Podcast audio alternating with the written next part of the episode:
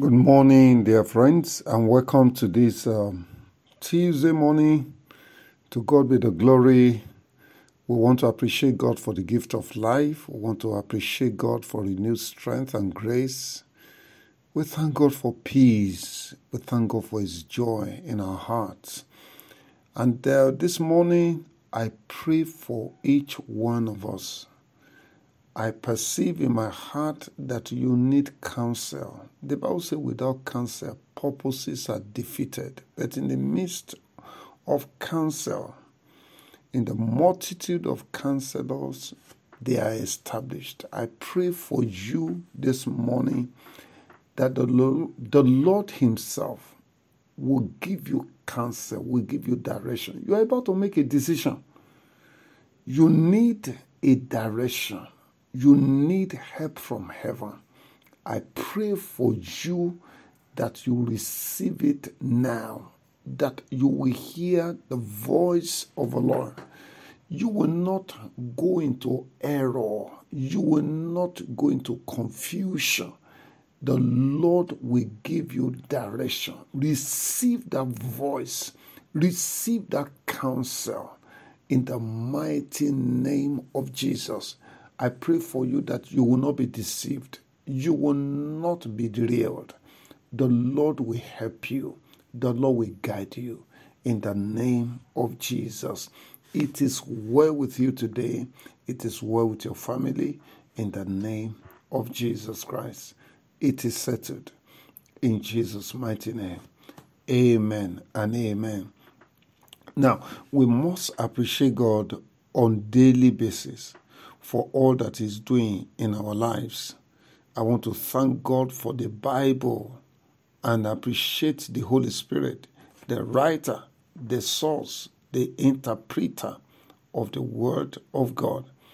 I tell people that the Bible is not just a compass for showing us the roadmap to heaven, but also a guide to living a meaningful, fruitful, and peaceful life here on the earth. You know, God wants you and me to be fulfilled here. All right? He has a plan, He has a purpose for each of us on the earth. In fact, our this year's convention, which starts on the 5th of April to 9th, the theme is fulfilling purpose. Everyone has a purpose. God has a plan for each one of us. He said, I know the plans, the thought I have for you, thoughts of good, not of evil, to give you a future and a hope to give you the expected end. You see, God has a plan and He wants that plan fulfilled in your life.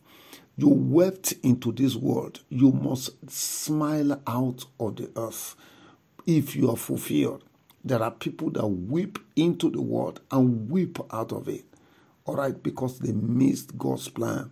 All right. So we the, the Bible guarantees our making heaven if we obey and follow it. And here on the earth, it also guarantees our fulfilling our destinies.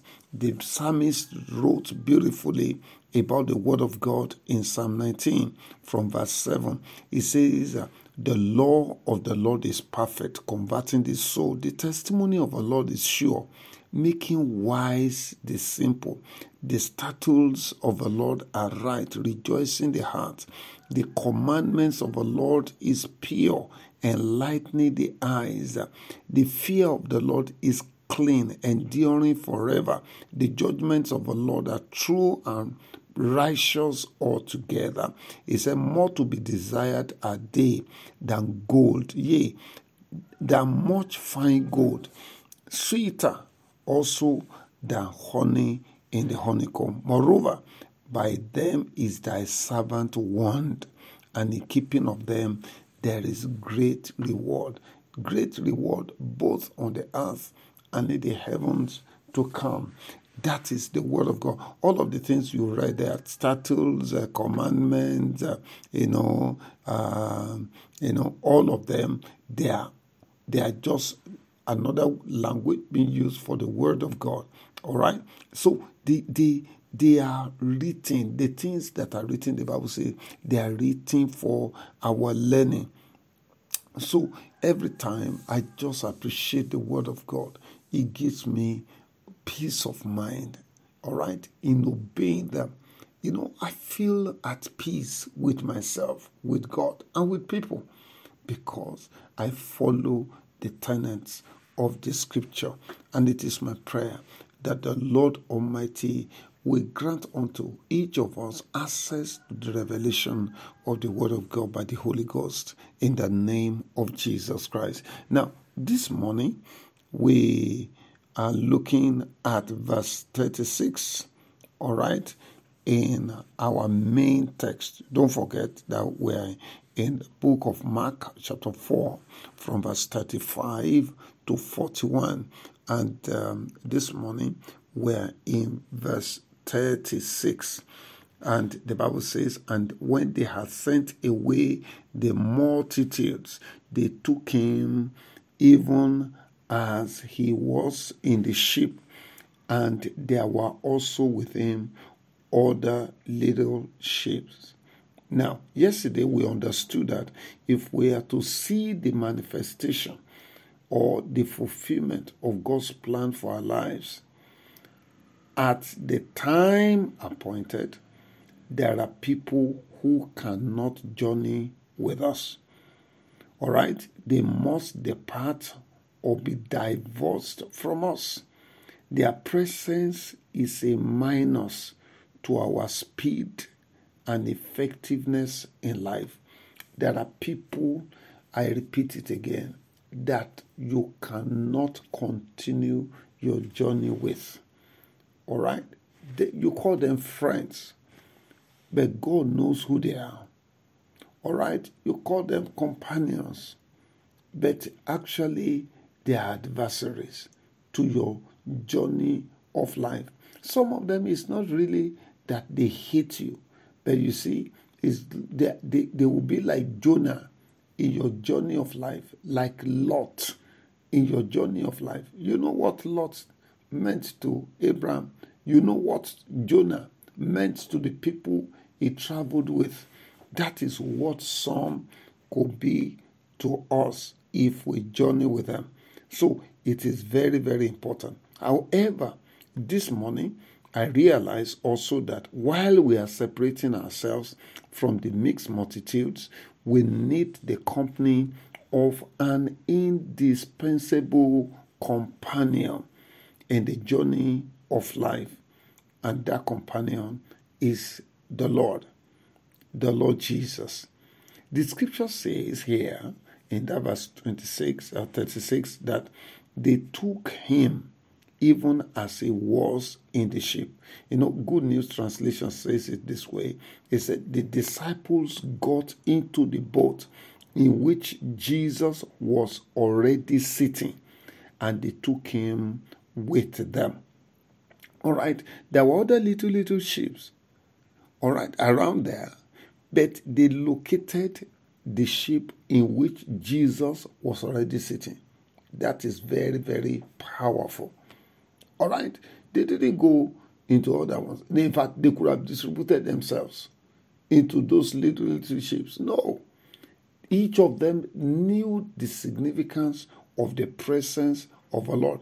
They knew Jesus chose that ship, and they all migrated into that ship in which Jesus was already seated.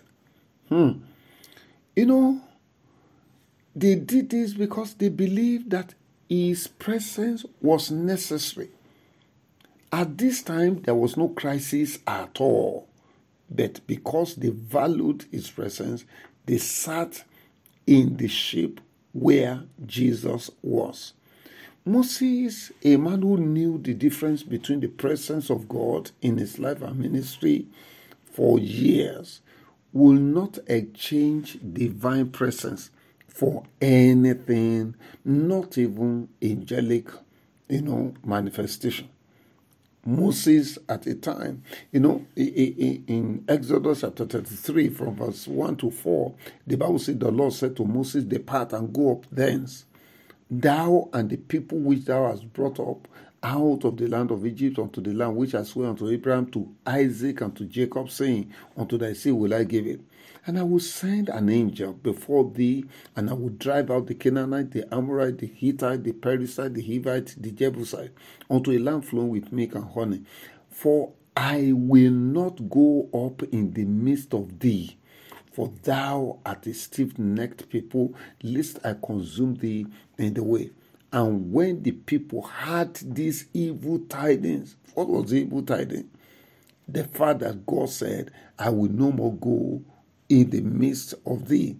And the Bible said, when they heard this evil tidings, they mourned, and no man did put on him his ornament. Can you imagine? They remove all the decorations. What is the beauty of wearing necklace, wearing gold? You know why God's presence is withdrawn from you. The Bible says they mourn there. All right, they valued divine presence more than food, more than gold. For this, Moses and the people mourned and prayed until God responded. In verse 12, and Moses said to the Lord, See, thou sayest unto me, Bring up these people, and thou hast not let me know whom thou wilt send with me. Yet thou hast said, I know thee by name, and thou hast found grace in my sight. Now, therefore, I pray thee, if I have found grace in thy sight, show me now thy way, that I may know thee, that I may find grace in thy sight, and consider that this nation is thy people. And the Lord now said, My presence shall go with thee, and I will give thee rest. And he said unto him, If thy presence go not with me, carry us not up thence. Wow. For wherein shall it be known here that I and thy people have found grace in thy sight? Is it not in that thou goest with us? So shall we be separated, I and thy people, from all the people that are upon the face of the earth. Can you imagine that? Sit down with that scripture. Now, I understood from there that the critical difference between believers and unbelievers is the presence of God. That is what you find in that verse 16 in our journey of life, nothing substitutes for God's presence. Nothing substitute for God's presence. I don't know how you see life. I don't know whether in ministry, in business, in marriage, whatsoever, in any project you are embarking upon, nothing substitutes for God's presence in 2 Kings chapter 6, from verse 1 to 3, the Bible says, The sons of the prophet said unto Elisha, Behold, now the place where we dwell with thee is too strait for us. Let us go, we pray thee, unto Jordan. Take thence every man a beam, and let us make us a place there where we may dwell. And he answered, Go ye. And one said, Be content, I pray thee, and go with thy servant. And he answered, I will go. Now, Elisha followed them on that journey. It, they didn't just take it as a, a, a, a, free trip that, oh, the man of God have said go. And they, and they jumped and, and, and they left. No, they said, please let it please you that you go with us. And you know what the presence of Elisha was? Because the presence of Elisha there was like the presence of God with them. It was a divine approval. And the crisis that arose, the presence of God resolved it. The Lord's presence is a shield, a divine insurance for God's own people, insurance against all forms of evil. Little wonder why God descended mightily into the midst of his people as they marched out of Egypt. Friends, let me ask you how much do you value God's presence in your life journey? In your physical journeys, traveling from one place to another, do you pray for His presence? In your marital and career journey of life, do you pray? Do you covet His presence? This morning, will you cry to God, asking Him not to leave you in your journey of life? When God threatened and told Benny many years ago that he, he was withdrawing his presence from him. For three weeks, he said he didn't go anywhere. He was crying and waiting and wailing before God, asking him to please not to do that for him. He said he told God, You can take anything. Take gold, take anything, take my car, take my jet, take anything from me. But your presence do not take. And he was on that one prayer for three weeks until God assured him that he has changed his mind. His presence will remain with him. Many of us don't, we don't even know whether God is there or not.